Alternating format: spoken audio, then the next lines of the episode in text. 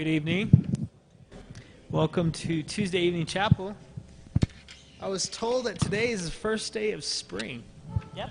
Doesn't it feel like it? Colorado spring, I guess. We're privileged to have uh, Reverend Robin Rodgers with us tonight. She's a pastor from Loveland, is that correct? Uh, Hope Springs Community Church. Could you please welcome her? Thank you, Reverend Rodgers. She's been in meetings all day and she agreed to bring the word tonight. Stand with me as we uh, begin tonight with um, our theme for the semester, trimester.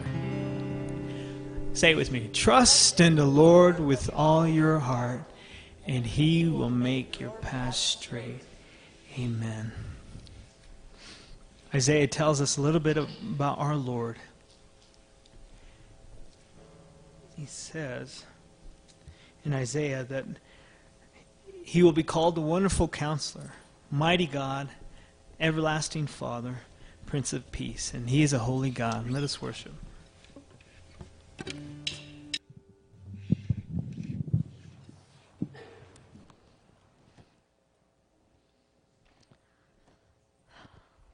Amen. Thank you for letting me worship with you. It, uh, it's a great change from meetings and sitting all day and just worshiping and coming before God. And it's good to be in Colorado Springs, even on the first day of spring. So that you never know what it's going to look like, do you? Oh, we just don't know. When I re- received the call and asked to come um, do a devotion for you, one of the things that is a reminder to me and to uh, pastors, many of you here in the track of becoming a pastor, when they say do a devotion, it means be short. Don't talk a long time. So I'll do the best I can this morning and, or this evening. And I wonder if uh, you have ever lived in the land of again. You know, the things that happen again and again and again and again. I'm in good company tonight, aren't I? I, I hear it. I didn't hear the amens, but I heard the again and again and the agains. Sometimes we just live there and we don't mean to, but we just do. And sometimes uh, your children do the same thing. You tell them, don't do that again. And they, I promise I'll never do it again. Before they get out of the room, they've done it again. I wonder if God looks at us like that sometimes. Have you done it again? And so tonight, I hope that as we look at the scripture, that um, you'll be encouraged that you're not the only one that lives in the land of again. And God's people lived in the land of again. And we'll look at scripture here in Judges um, chapter 6.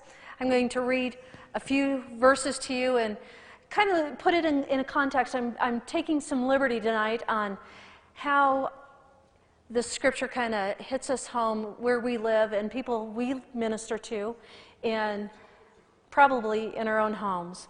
So let me read to you, starting with verse 1. And it starts with, again. Tells you about God's children again. Again, the Israelites did evil in the land in the eyes of the Lord, and for seven years he gave them into the hands of the Midianites. Because of the power of Midian was so oppressive, the Israelites prepared shelters for themselves in mountain clefts and caves and strongholds. And whenever the Israelites planted their crops, the Midianites, the Amalekites, and the other eastern peoples invaded the country. And they camped on the land and ruined the crops all the way to Gaza and did not spare a living thing for Israel, neither sheep, nor cattle, nor donkeys. They came up with their livestock in their tents like swarms of locusts. It was impossible to count the men and their camels. They invaded the land to ravage it. Midian so impoverished the Israelites that they cried out to the Lord for help. And let's just stop there for just a moment. I wonder if in the land of again for the Israelites, they recognized why they were there. Sometimes in our own lives, we recognize why we're there again. Maybe it's not because of sin or anything, it's just those decisions that we make in our lives that again and again put us where we are. And sometimes in the life of ministry, you notice the lives of people that we kind of get in a routine, and again and again, we end up in a place that maybe we don't really want to be. And so the first thing we notice is again, they are there. Again, it says that the Israelites did evil in the eyes of the Lord. And, and again, they, they messed up. And again, we mess up sometimes in our lives as well. But as we look on in the scripture, it says, uh, it gives us the picture that the Israelites were living under oppression and they were living in fear and, and they hid in the clefts of the rocks and they hid in the caves and, and they hid in the strongholds.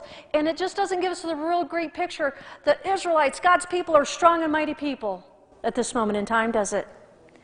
No. And the thing about this moment in time that they could look out from their caves and the strongholds and they knew who their enemy was.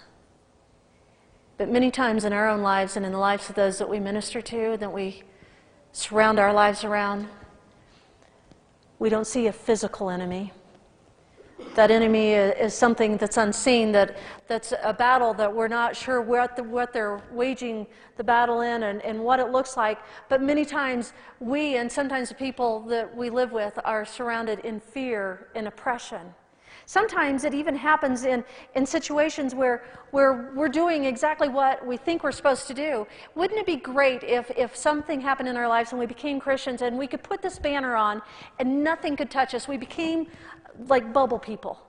And, and, it would just it would protect us from, from all of the things that are going on it would protect us from oppression it would uh, protect us from those who come against us it would protect us from the evil one who would like to trip us up but we know in the scripture that God's people were living under oppression and they were living in fear. And yet they were God's chosen. It's not really the picture that we paint to those who don't know Christ, that don't know what God's people are really all about. The next thing we notice in the scripture here is the people must have been um, just absolutely destitute. It says, whenever the Israelites planted their crops, the Midianites and the Amalekites and other eastern peoples invaded their country. And it says that they ruined their crops and, and all of their animals, and, and they were living in ruin. And, and the crops were to be their livelihood and their food and everything. And it, it kind of represents, well, it may represent what has happened in your community. It happened in northern Colorado, in Larimer County, and Weld County.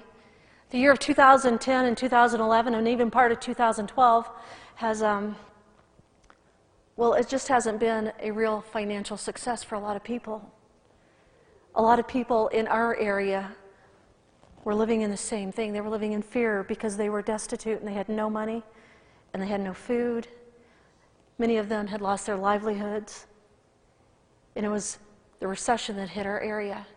And we could drive through most of our subdivisions, and there were was rarely a subdivision that many houses on the streets weren't, weren't up for sale because of foreclosure. You would see foreclosure signs and, and notices taped on doors and, and kind of represented what God's people were going through. And yet we tell them what your theme is trust in the Lord with all your heart, and it's going to be okay. And that they come to us and they say, But I have no food and I have no place to live and I, I don't have any of these things and I don't know what to do next. And we say, Trust in the Lord with all your heart, and He will get you through it. If I can share the story of, of a, story of a family that we have had the privilege of loving on and, and trying to help through a journey at Hope Springs. We uh, every year do a back to school carnival and, and give school supplies away to hundreds and hundreds of children every year. And, and a couple years ago, we decided to do a, a clothing drive as well. And a single mom came through with two cute little girls and, and um, just kind of connected with some of the other young families in our church. And she began connecting with them and, and then learned about this, this God and how she could trust him with her life. And in the process, her very best friend, her mom, um, whose cancer had been in remission, the cancer was alive and well again. And within that first year, her mom died, her best friend in the world. And she had been living with her mom. And because there was no health insurance, the family had decided to do a reverse mortgage so that they could pay for the health uh, and the, to take care of her mom, the medical bills. And so when mom died, there went the house. And my friends, it's hard to tell that single mom who on this Friday her and her two little girls will be homeless because the bank is taking her home. And she's lost her very best friend and her mom. And in a year, we have said, but trust in the Lord. It's okay. And I bet you know people like that as well. That things have happened in their life, and, and we just keep saying, just keep trusting, keep trusting. We know that He'll come through. And then we look in the scripture, and it, it says here, as we move on, it says, um, it was impossible to count the men and their camels, and they invaded the land to, to ravage it, and I think that the people were overwhelmed. Now, I'm assuming that you're all students here, and a student never becomes overwhelmed, do you, at any point in the studies or, or anything? Yeah, that's what I thought. You can relate to the people, you can relate to the scripture, because we all become overwhelmed. And we have a tendency of backing up and hiding into our closet. Maybe you don't even want to come where people know you because they will see that you're overwhelmed. And we say, Trust in the Lord, it's going to be okay. And God's people were overwhelmed. And in the process of our lives, whatever it is, when Satan comes against us, he likes to trick us into, into thinking that it's impossible to do battle that the stakes are too high. Maybe the bills are too many, the food is too little, our time is not enough, and everything becomes overwhelming. And we can't go on. We're just overwhelmed with life. Well, it sounds like this is a pretty discouraging message, doesn't it, in the land of again? But as we look at the scripture, I, I, find hope, and I find hope for my own life, and I hope that you find encouragement and hope for your life today and for the, the lives of those that you're going to come in contact with, because God is there, and we can trust in Him with all our heart, and He will direct our paths. And it says in the scripture here Midian so impoverished the Israelites, the light went off. The bells started ringing. They finally got it. They figured it out again. It says the Israelites they, that they cried out to the Lord for help. Man, why don't we just start there? It's a process, but we sometimes forget that very basic step. And the scripture says, when the Israelites cried out to the Lord because of Midian, he sent them a prophet. Now, those that we come in contact with, and maybe even the Israelites, you know, if, if we're meeting with them and, and they're saying, But God, I need you to send food for my table, or I need you to send gas for my car, or I need you to send money for the bills, or I need you to send time so I can get my homework done and my studies and, and spend time with my family. God, I need those things sent to me. And so we begin praying that way. But you know what God sent his people because he loved them. And he wanted to, them to remember something, and he wants all of us to remember this tonight as well.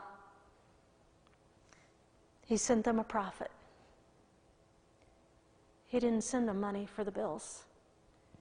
He didn't send them a new place to live, but he sent them a prophet.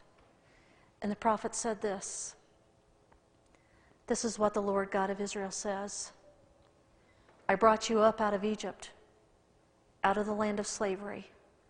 I snatched you. I snatched you from the power of Egypt and from the hand of your oppressors.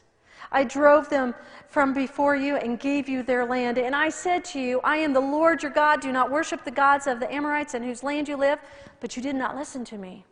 But when the prophet came, I think the prophet came and gave them the answer, and he gives us the answer for those moments when we're living in fear and oppression, and when we're living in the moments where, where we, we're just destitute, we don't have enough money to get through the month, or there's somehow they put too many days on the calendar and they didn't put enough money in the days on the calendar, or when we're overwhelmed with life.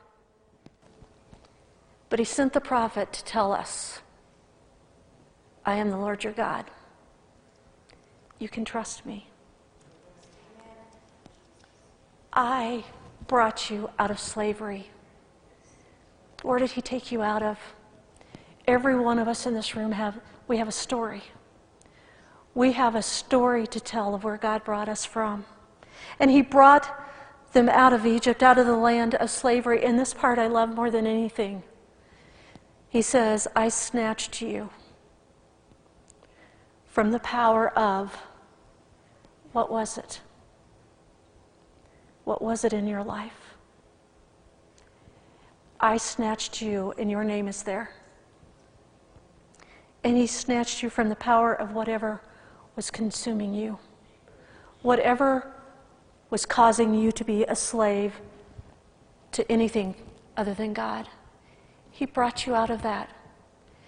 And He wants us to remember to give Him glory, to remember that we can trust Him, that we can trust Him with our tomorrow and the next day and the next day when we don't know what it's going to be like, and when we're living in the land of again. That we can trust Him because He brought us out. He brought us out of slavery. Some, He brought us out of addictions. Some, He snatched us out of pride. Some, He snatched out of incredible lives of sin. And for some, some of us who were raised in the church, He snatched us out of complacency. He reminded us, and He reminds you today, that He brought you out, and you can trust in Him with all your heart.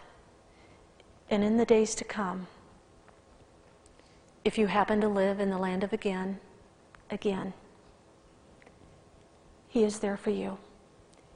And He may not send you a house, He may not send you money but He will send you the word and He will remind you what He brought you from. Would you stand with me and let's close this evening in prayer?